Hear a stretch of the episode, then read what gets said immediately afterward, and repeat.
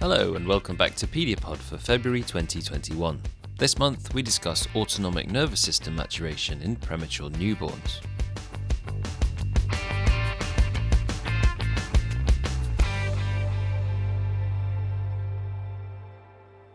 The latter half of gestation and early neonatal life are critical periods for the maturation of the autonomic nervous system. Premature infants are born with underdeveloped autonomic maturation and must undergo their developmental changes in a vastly different setting to the natural in utero environment. A number of studies have shown autonomic dysmaturation in premature infants, although these have mainly looked at cohorts of children from high morbidity NICUs. Dr. Sarah Mulkey, a fetal neonatal neurologist at Children's National Hospital in Washington, D.C., tracked the sympathetic and parasympathetic maturation of a cohort of preterm infants with low medical morbidity in a large community NICU to assess how birth gestational age affected their autonomic maturation. Here she is.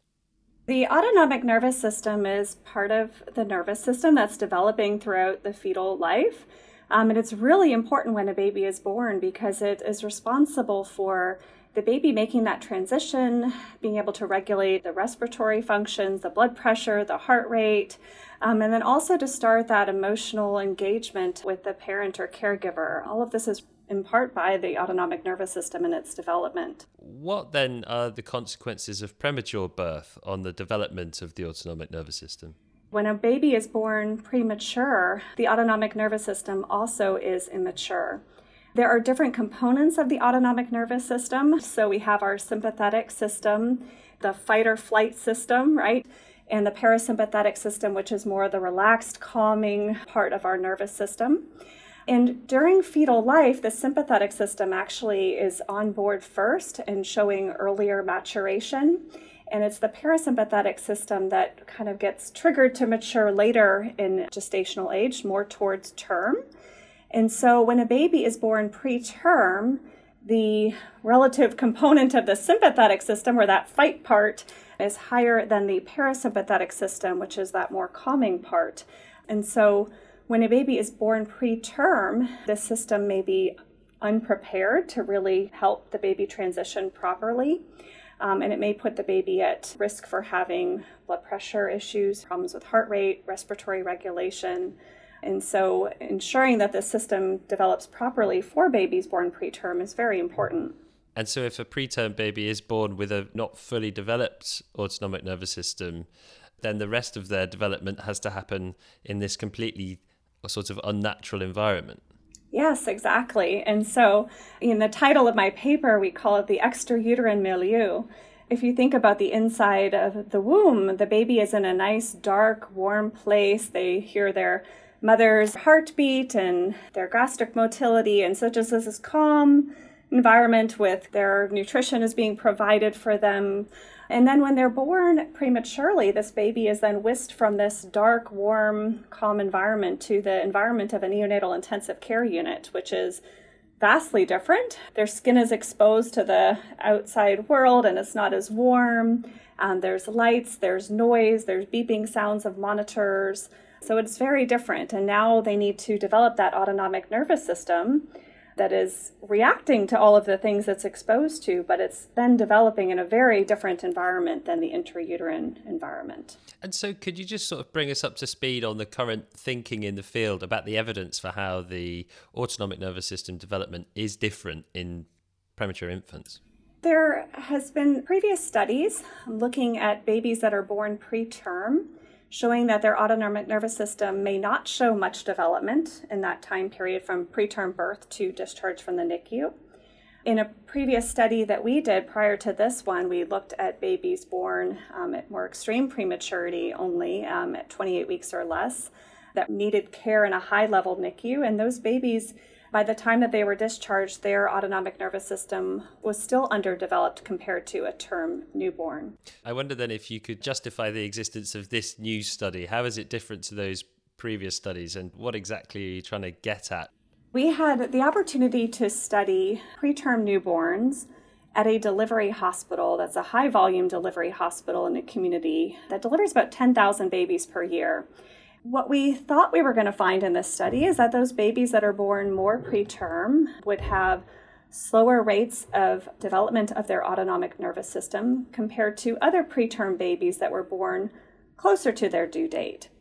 Um, and what was so exciting to us is that we found that even those babies born really in the more preterm gestational age group, so under 28 weeks compared to those born more mid preterm or later preterm, they all showed a good rate of development of their autonomic nervous system in the NICU environment that we studied. Right. So at the beginning, they had this less mature autonomic nervous system, but you're saying by the time they were discharged, that had sort of evened out, contrary to your predictions. Correct. Yes. So those babies born more preterm, their sympathetic tone, their parasympathetic tone was lowest. But yes, while they were in the NICU, we saw that the slope of their development of their autonomic tone, both sympathetic and parasympathetic, um, was actually very similar between all of the groups of our babies. Um, and that by the time they went home, um, even those most preterm babies in our study had similar autonomic tone to those preterm babies that were born um, in the later preterm group. I suppose the interesting thing about this study then is to ask the question why did these findings contradict those of previous studies. And you mentioned that previous studies had more of these sorts of prematurity associated systemic morbidities.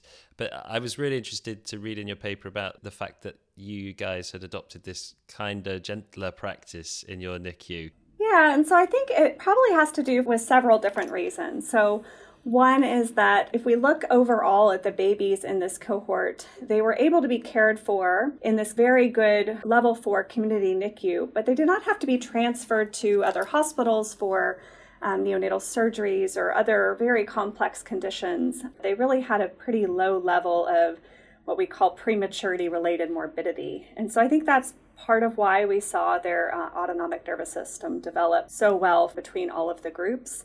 The other thing that we really think has something to do with these good findings is that the NICU that we evaluated these studies in really has adopted a lot of the newer, more gentler approaches to neonatal intensive care that are happening in a lot of NICUs around the country and around the world, including private rooms where it's quieter, there's less light, more regulation of the sounds that the baby experiences. Um, for babies that are born under 28 weeks at this NICU, they have an IVH bundle or an interventricular hemorrhage bundle to try and limit IVH, which has been very successful for them. Um, and in that bundle, they really have limited touch of the baby for three days. They do not do a head ultrasound for three days, do not weigh the baby, um, and bundle the care so that that baby is disturbed um, for whatever cares are needed at very kind of limited time points.